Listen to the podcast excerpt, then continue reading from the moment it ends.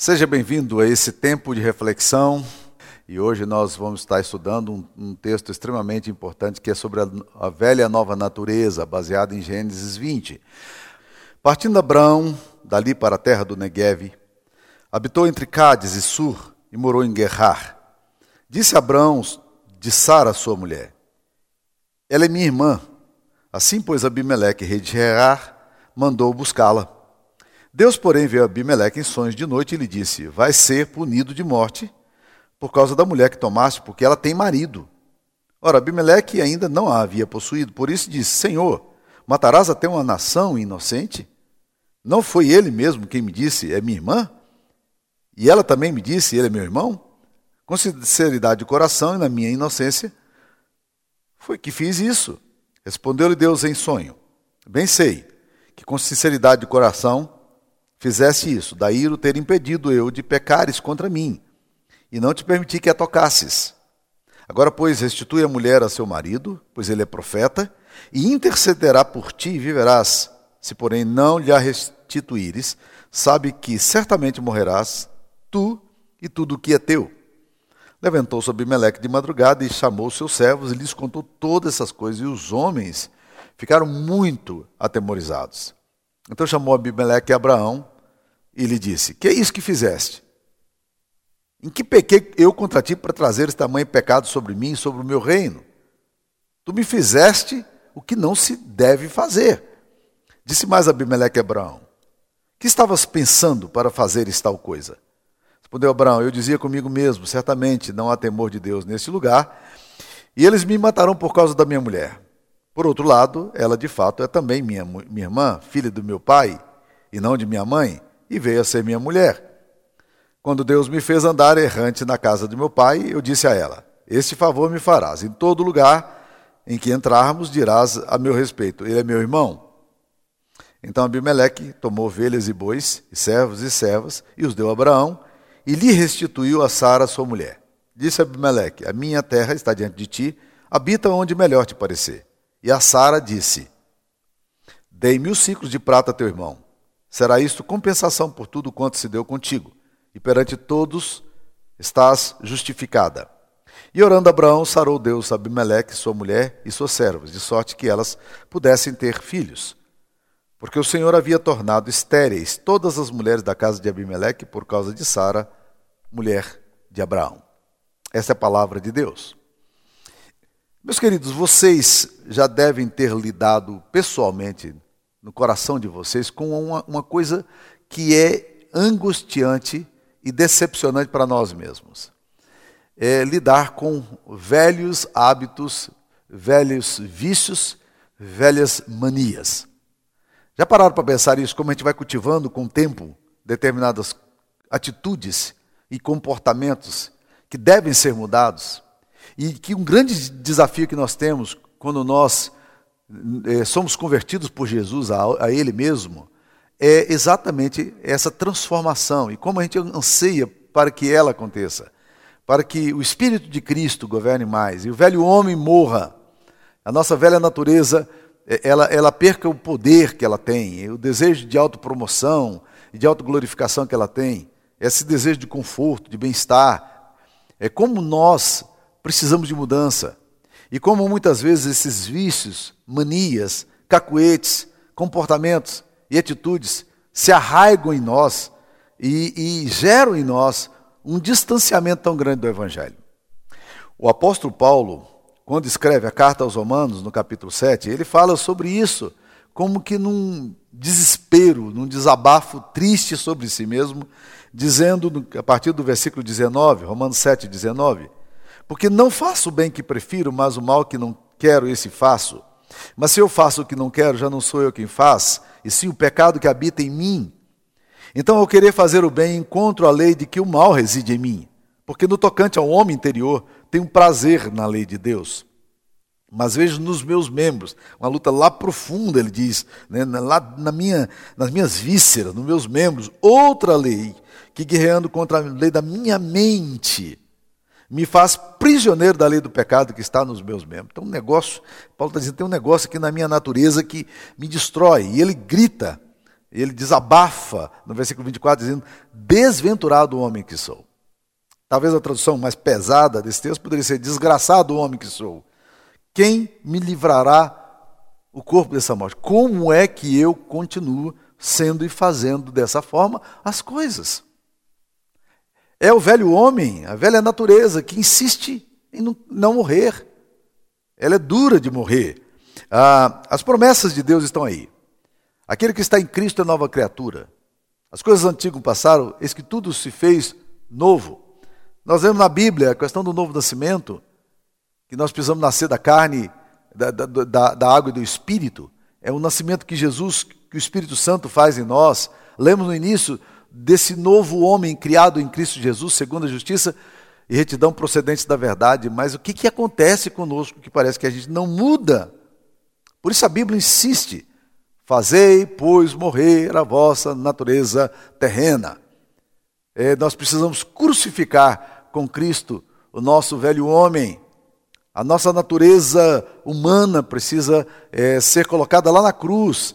O apóstolo Paulo fala de que nós fomos sepultados com Cristo na morte, é, né, através do batismo. Então nós, nós precisamos botar esse velho homem lá sepultado né, e e experimentarmos a alegria dessa bênção de, de ter uma nova natureza, essa natureza gerada não pela carne, nem pelos impulsos humanos, mas pelo Espírito Santo em nós, levando-nos a desejar, a aspirar, a querer as coisas que, que estão relacionadas ao reino de Deus e à vida de Deus.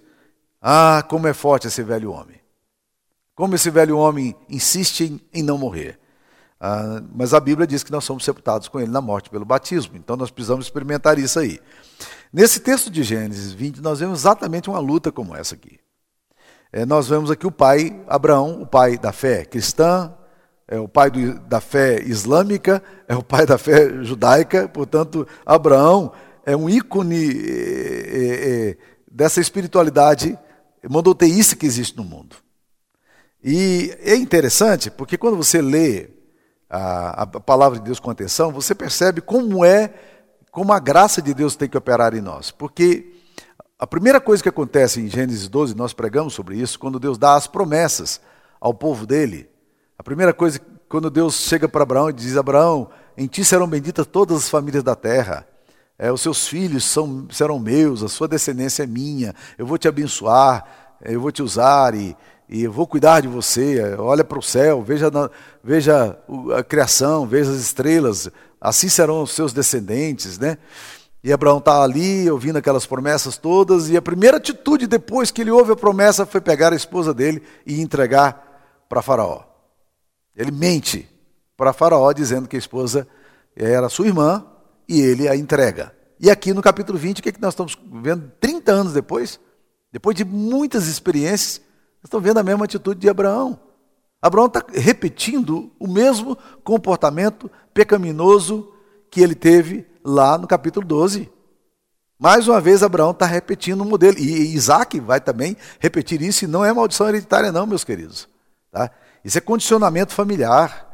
São coisas que a gente vai aprendendo e fazendo na história, atropeladamente e, e perdendo a dimensão do reino de Deus. Mas a Bíblia não está a Bíblia não tem heróis. A Bíblia não fala do que os homens são capazes de fazer, mas a Bíblia fala do que, do que Deus é capaz de fazer em nós, através de nós e a despeito de nós.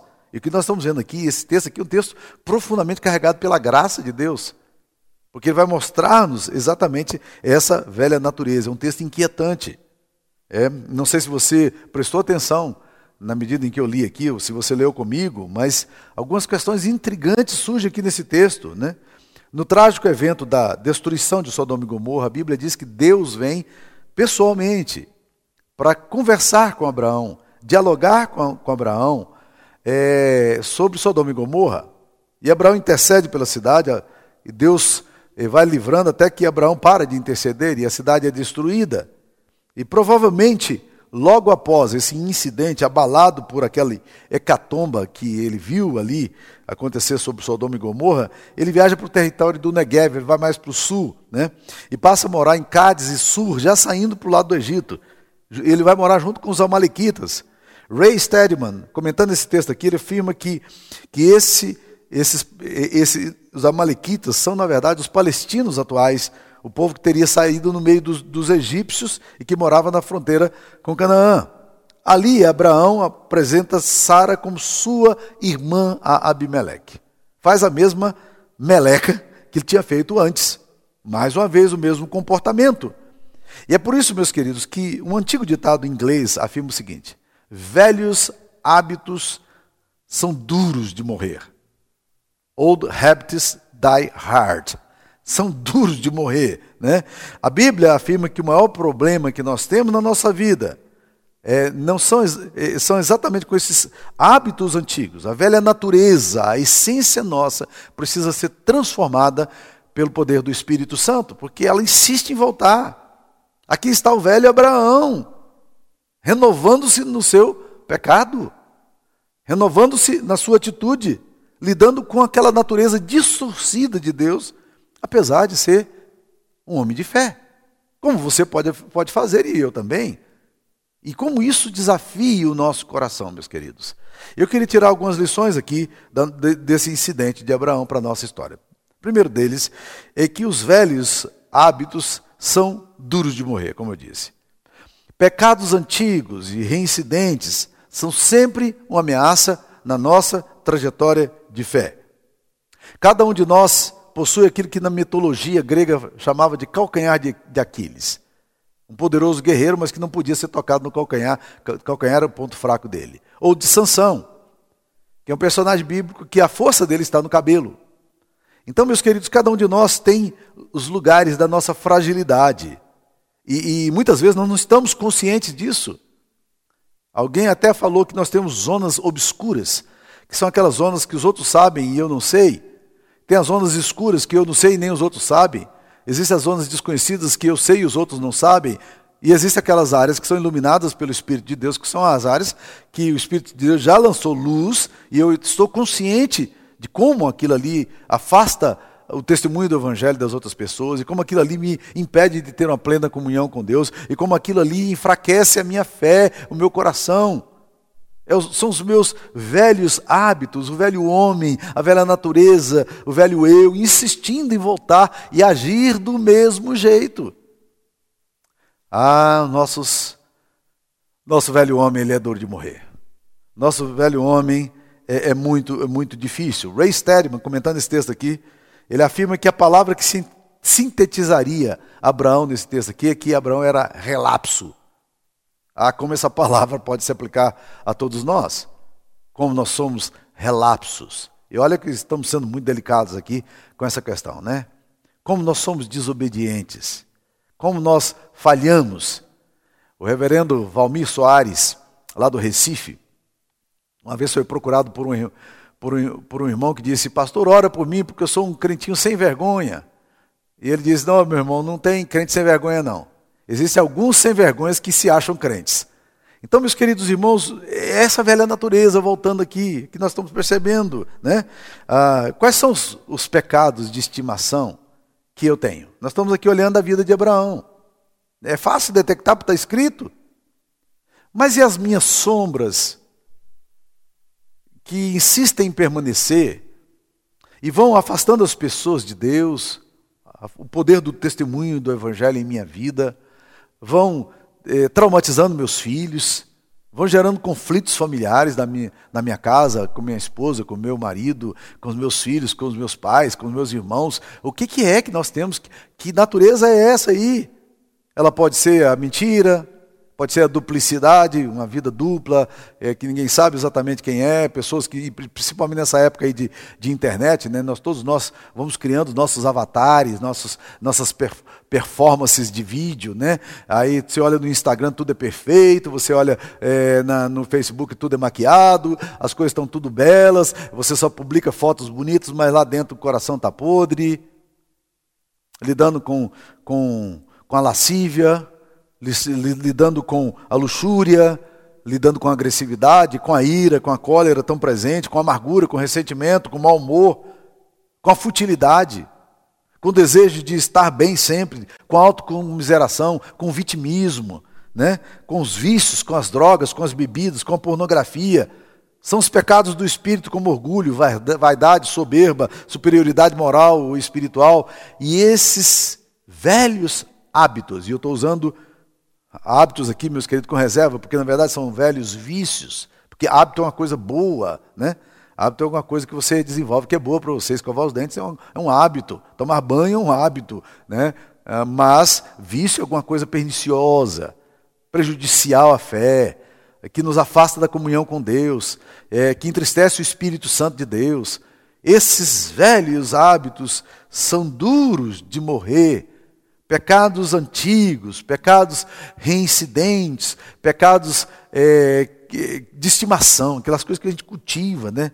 O de Abraão parece ser a teimosia dele e a covardia dele. Ele usa a mulher dele como escudo sempre que as coisas apertam. Era um ótimo crente, mas era um péssimo marido. É o que nós vemos nos incidentes bíblicos, né? Ah, velhos hábitos são difíceis de ser exterminados. A natureza velha, ela precisa ser submetida à cruz de Cristo, ao poder do Evangelho. Nós precisamos apresentar isso a Deus. O apóstolo Paulo nos exorta dizendo: Fazei, pois, morrer a vossa natureza carnal. O apóstolo Paulo também fala em Gálatas capítulo 5 que a carne milita contra o espírito e o espírito contra a carne. É luta mesmo aqui dentro, tá? A nossa natureza adâmica, essa que vem lá de Adão, é, ela está aqui presente, né? E, e, Abraão foi sempre relapso com a sua esposa, sempre agindo com medo em relação às coisas, se escondendo de trás da sua esposa, sujeitando-se à vergonha e à desonra para proteger sua pele. Ali estava a velha natureza brotando, emergindo, agindo de novo, né? A velha natureza está aí, meus queridos irmãos. Ah, ela perverte, torce as coisas, as coisas para que não seja como Deus queria que fosse. Existe algo sobre, a, sobre nós, a velha natureza, a carne, que é hábil para simular falsas atitudes de justiça, de piedade, de espiritualidade. E a justiça própria sempre demanda louvor pessoal, um desejo de ser admirado e atrair a atenção de outros. Seja qual for a direção que essa carne conduza você, essa coisa é, é velha, ela, ela é, é feia dentro de nós e ela não agrada a Deus, mas ela é difícil de morrer. Por isso a palavra de Deus tenta nos mostrar que tudo que não provém da nova natureza gerada por Jesus não interessa a Deus. Por mais piedoso que pareça ser, por mais que tenha forma de religiosidade e de espiritualidade, se o fundamento é o meu ego, a minha autopromoção, o meu conforto, o meu desejo da glória pessoal, se o meu eu está no centro, eu estou perdendo o foco daquilo que Deus me chamou para fazer. É o que está acontecendo com Abraão aqui. Qualquer dependência do eu sempre resulta nesse tipo de experiência de Abraão. Depois de 30 anos caminhando com Deus, mais uma vez, ele deixa de depender de Deus e faz as coisas do seu jeito, é, é pela sua covardia, demonstrando a mesma velha natureza de muitos anos atrás. A velha natureza só perde a força quando nós caminhamos no Espírito. Por isso a Bíblia nos diz em Gálatas 5,16: Andai no Espírito e jamais satisfareis a concupiscência da carne, ou os desejos estragados da carne. É isso que acontece, é isso que nós estamos vendo no texto aqui. Segunda coisa que nós estamos percebendo, meus queridos, é que a velha natureza, ela nos leva a afastar-se do propósito de Deus e por isso ela nos desautoriza e nos envergonha. Esse texto aqui é um texto muito estranho. Porque quando ele chega ali no Negev, ele chega com Sara e ele se encontra com um dos reis locais, Abimeleque. E ele então fala que Sara é sua irmã, como ele tinha dito em Gênesis 12. E aí quando Abimeleque pega Sara, Sara era uma mulher bonita, mesmo já sendo mais madurona, era uma mulher muito bonita, tanto é que encheu os olhos do rei, e o rei a leva para o seu harém. É isso que o texto diz aqui. O rei leva. Mas quando o rei vai dormir, acontece uma coisa estranha. Porque Deus vem em sonho, e isso me intriga muito, porque Deus vem em sonhos de noite e diz: Você vai ser punido de morte por causa da sua mulher, da mulher que tomaste, porque essa mulher tem marido. Você não pode pegar o, essa mulher porque essa mulher é casada. Você não pode ter um envolvimento com ela. E aí Abimeleque conversa com Deus no sonho. Ele responde a Deus. Ele diz: Senhor, o Senhor vai é, é, castigar até uma nação inocente? A Bíblia diz que ele não havia possuído ainda, né? E não foi ele mesmo, Abraão, quem me disse que, que ela era irmã. E eu, então, na minha sinceridade de coração, na minha inocência, eu fiz isso. Essa foi a minha atitude. E Deus então diz a Abimeleque: é, Bem sei que com sinceridade de coração fizeste isso, daí o teu impedido de pecares contra mim e não te permiti que tocasse. Agora, pois, restitui a mulher ao seu marido, pois ele é profeta. Eu acho interessante isso aqui. Deus está dizendo para um pagão: Ó, restitui a mulher desse profeta, desse homem meu. É mentiroso, mas é meu. Né, profeta, intercederá por ti e viverás. Se, porém, não lhe restituíres, sabe que certamente morrerás tudo, tudo que é teu. E Abimeleque é um homem temente a Deus, porque no outro dia cedo, né, de madrugada, ele chama os seus servos e diz: Olha, está acontecendo uma coisa horrível aqui. E aí, meus queridos, ele tem um encontro pesadíssimo com Abraão. Ele chama Abraão, o profeta de Deus, e disse: O que, que é isso que você fez? Está aí no versículo 9. Em que pequei eu contra ti para trazer esse tamanho pecado sobre mim e sobre o meu reino? Você está ficando doido? Tu fizestes o que não se deve fazer. Como é que você pegou sua mulher e me entregou? O que, você estava pensando ao fazer tal coisa? No versículo 10 ele pergunta. Respondeu Abraão: Eu dizia comigo mesmo, certamente, não há temor de Deus nesse lugar, e eles me matarão por causa da minha mulher. Por outro lado, ela de fato é também minha irmã, filha de meu pai, não de minha mãe, e veio a ser minha mulher. Então, meus queridos irmãos, a coisa, o pecado desautoriza Abraão. Eu fico tentando imaginar, meus queridos irmãos, né? É, a, o sentimento de Abraão, a, a, vergonha. Abraão era um homem maduro já. Ele devia ter mais de 60 anos. Eu fico tentando imaginar que carão que Abraão leva aqui agora. O rei chama, um homem sensato, chama e diz: Você está ficando doido. Como é que você faz uma coisa dessa? Eu, eu, eu, tenho pensado nesse texto aqui, meus irmãos, na seguinte dimensão. Deixa eu compartilhar com vocês alguns feelings que eu tenho desse texto. O ponto para mim é o seguinte: às vezes, eu tenho impressão de que alguns homens do mundo possuem uma ética mais clara do que os filhos de Deus. Principalmente nesses últimos dias. Alguns comportamentos éticos, algumas palavras, alguma forma de dizer as coisas, eu falo, gente? Eu vejo pessoas da igreja curtindo frases e afirmações e, e, e, e atitudes. Eu falo, eu não estou entendendo exatamente isso aqui. Por que, que alguém curtiria isso aqui? Esse comentário aqui, ele é absolutamente contrário ao pensamento eh, cristão. Ele não tem nada a ver com a cosmovisão bíblica. Como é que alguém curte um negócio desse aí? Né?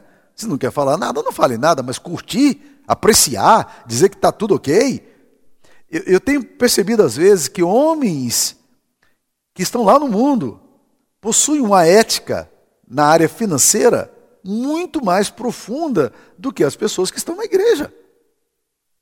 Como aconteceu aqui com Abraão. Abimeleque aqui parece ser um homem crente. Falando para um homem descrente, dizendo: Você está ficando doido? Entregar sua mulher? Até, até Abimeleque era um rei pagão, que não temia Deus, Abraão diz isso aqui, que não temia Deus, até esse homem, aparentemente sem nenhuma revelação de Deus, a não ser o sonho que aparece aqui agora para ele, até esse homem sabe o que é certo e o que é errado. Abraão parece que não sabe o que é certo ou errado. Eu me lembro de uma experiência de uma mulher cristã, evangélica, que procurou uma vizinha dela, porque ela estava pensando em, em, em, em, abortar a criança. E aquela vizinha que não era crente, pegou perto dela e disse: Você está ficando louca, você é uma mulher crente? Como é que você vai fazer uma coisa dessa? Como é que você pensa em, em agir dessa forma? Você que é uma pessoa que está sempre na igreja. Então, meus queridos, a gente vai vendo isso aí. Já vi líderes cristãos sendo censurados por pessoas descrentes quanto aos seus negócios.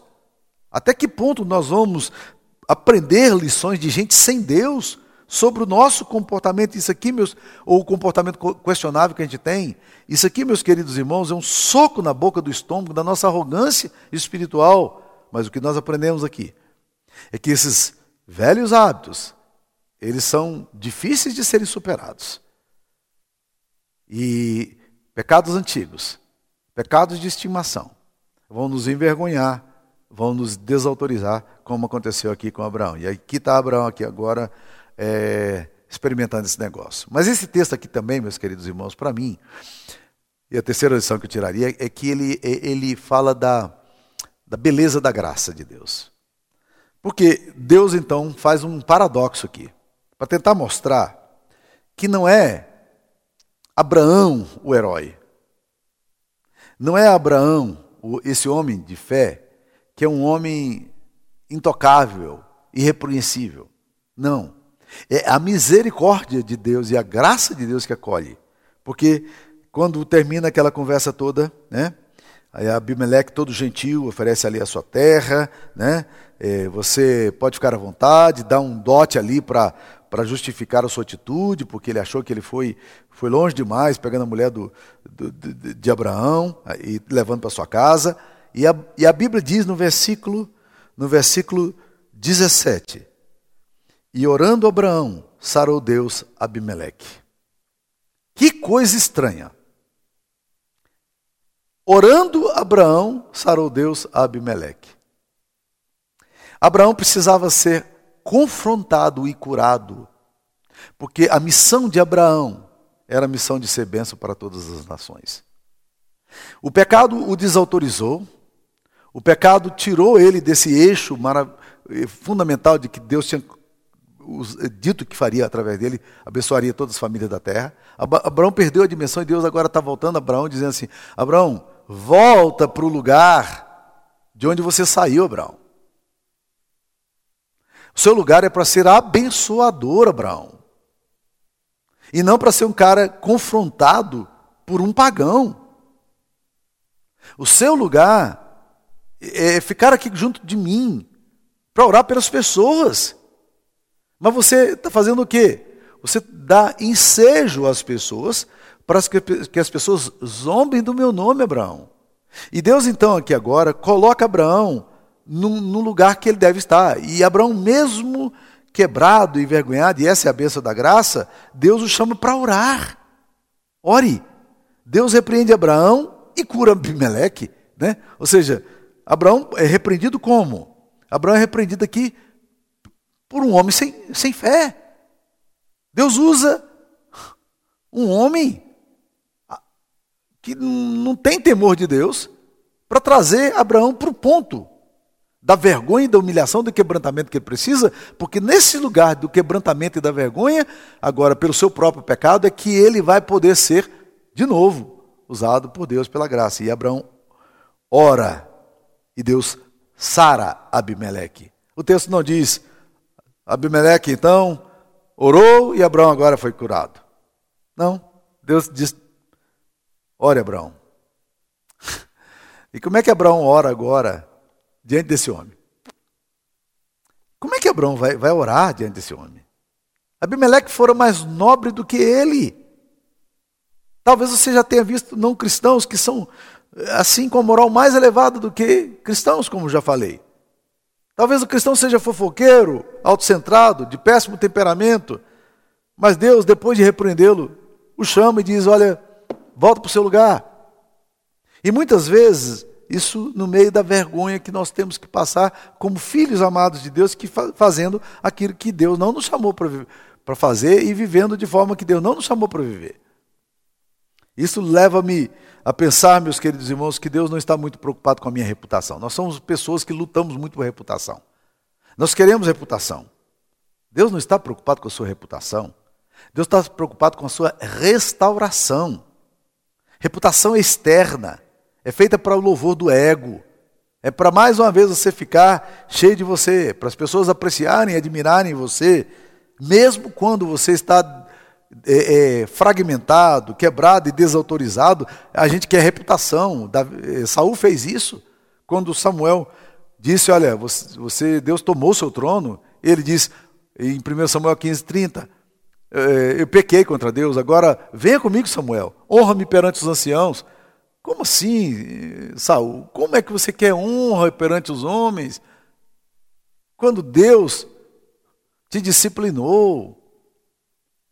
O ponto seu, meu querido, e o meu, não é reputação, não é o que as pessoas dizem sobre nós, mas é o que Deus pensa de nós. Isso é restauração. Deus deseja restaurar Abraão e o faz usando o que? Um homem pagão para confrontá-lo pela sua, pelo seu medo, pela sua covardia. Abraão tinha sua vida em Deus, um coração regenerado, uma nova natureza. E quando ele se arrepende e ele é perdoado, ele se torna novamente instrumento de Deus para abençoar e restaurar também Abimeleque. Somente quando Abraão foi confrontado e o arrependimento desceu para o coração dele, ele agora quebrantado e humilhado, ele ora e traz a cura à família de Abimeleque. Depois de ter sido assustador para Abimeleque a visão que teve, Deus afirmou: Ele é o profeta. Ele vai orar por ti para que não morra. Está aí no capítulo 20, versículo 7. O meu profeta vai orar por você. Como assim, Deus? Esse homem é profeta? É, ele é profeta. Ele é profeta. Eu conheço esse homem. Ele, ele é muito especial para o meu coração. Ele é profeta. Mas ele pecou, mas ele vai mudar. E agora eu quero agir por meio dele. E ele, então Abimeleque deve ter olhado para Deus e dito assim: bem, se o profeta desse povo age desse jeito, imagine então o restante do povo. Né? E isso parece descrever o que normalmente fazemos quando fazemos na força da carne. Deus coloca novamente Abraão para ser instrumento, e para isso ele tem que passar pelo quebrantamento, para vergonha, pela humilhação do seu pecado.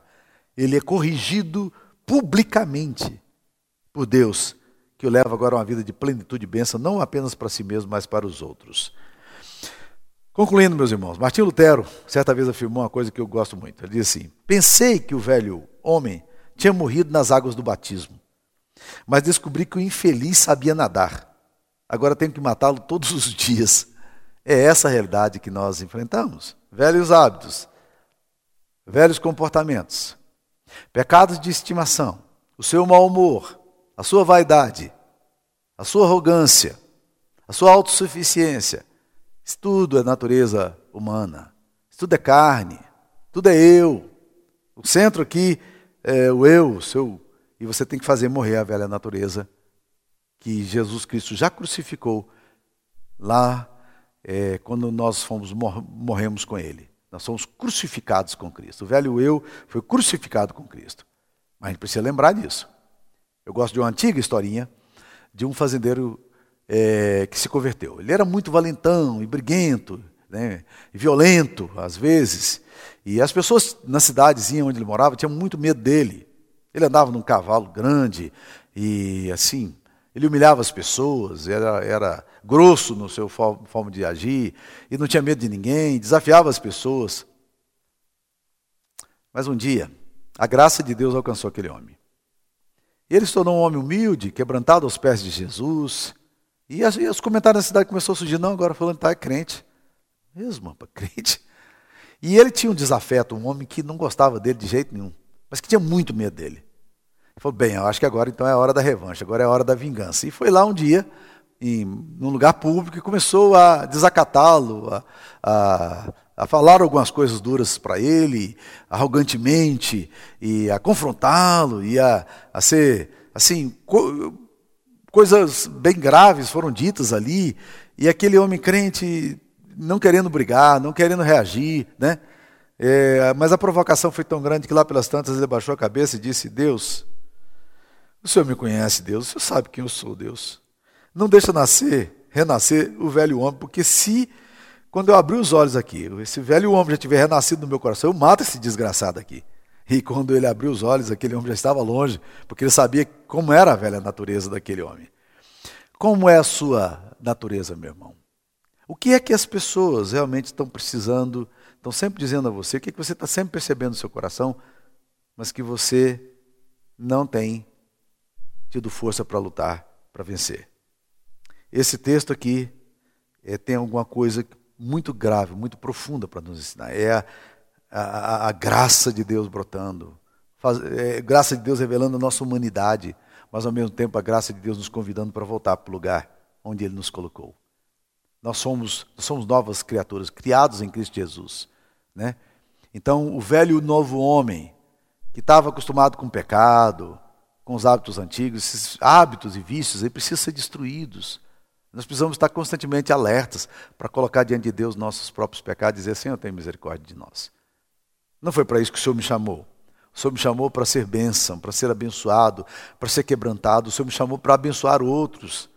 E eu estou sendo impedido de abençoar outros, Deus, e eventualmente trazendo até maldição para outros, como Abraão fez com Abimeleque inicialmente, quando colocou Abimeleque numa situação em que Abimeleque estava pronto para pecar num relacionamento adulterino. Qual é o seu pecado de estimação? Quais são as coisas que você tem cultivado no seu coração e que você acha que precisa colocar no altar de Deus hoje? Curva a sua cabeça, fale para Deus. Senhor, o Senhor conhece a gente. O Senhor conhece quem somos, de onde viemos. O Senhor sabe como chegamos até aqui, o que nos forjou na família, na nossa cultura familiar, na nossa mente, no nosso, eu interior. O Senhor sabe, Deus querido, para onde pode ir, podemos ir se não for pela graça do Senhor. Nós precisamos, ó Deus, ser confrontados, iluminados pelo Espírito de Deus para que esse novo homem criado segundo Jesus, esse novo homem que foi sepultado nas águas pelo batismo, esse novo homem que foi crucificado com Cristo na cruz, o velho homem foi crucificado ali para que nascesse esse novo homem. Ó oh Deus querido, nós pedimos para que o Senhor faça brotar esse novo homem, criado pelo Espírito Santo, que possa ter desejo das coisas espirituais e ser transformado por elas. Muda nossa natureza sempre, Pai, para a glória e louvor do Senhor. Em nome de Jesus. Amém.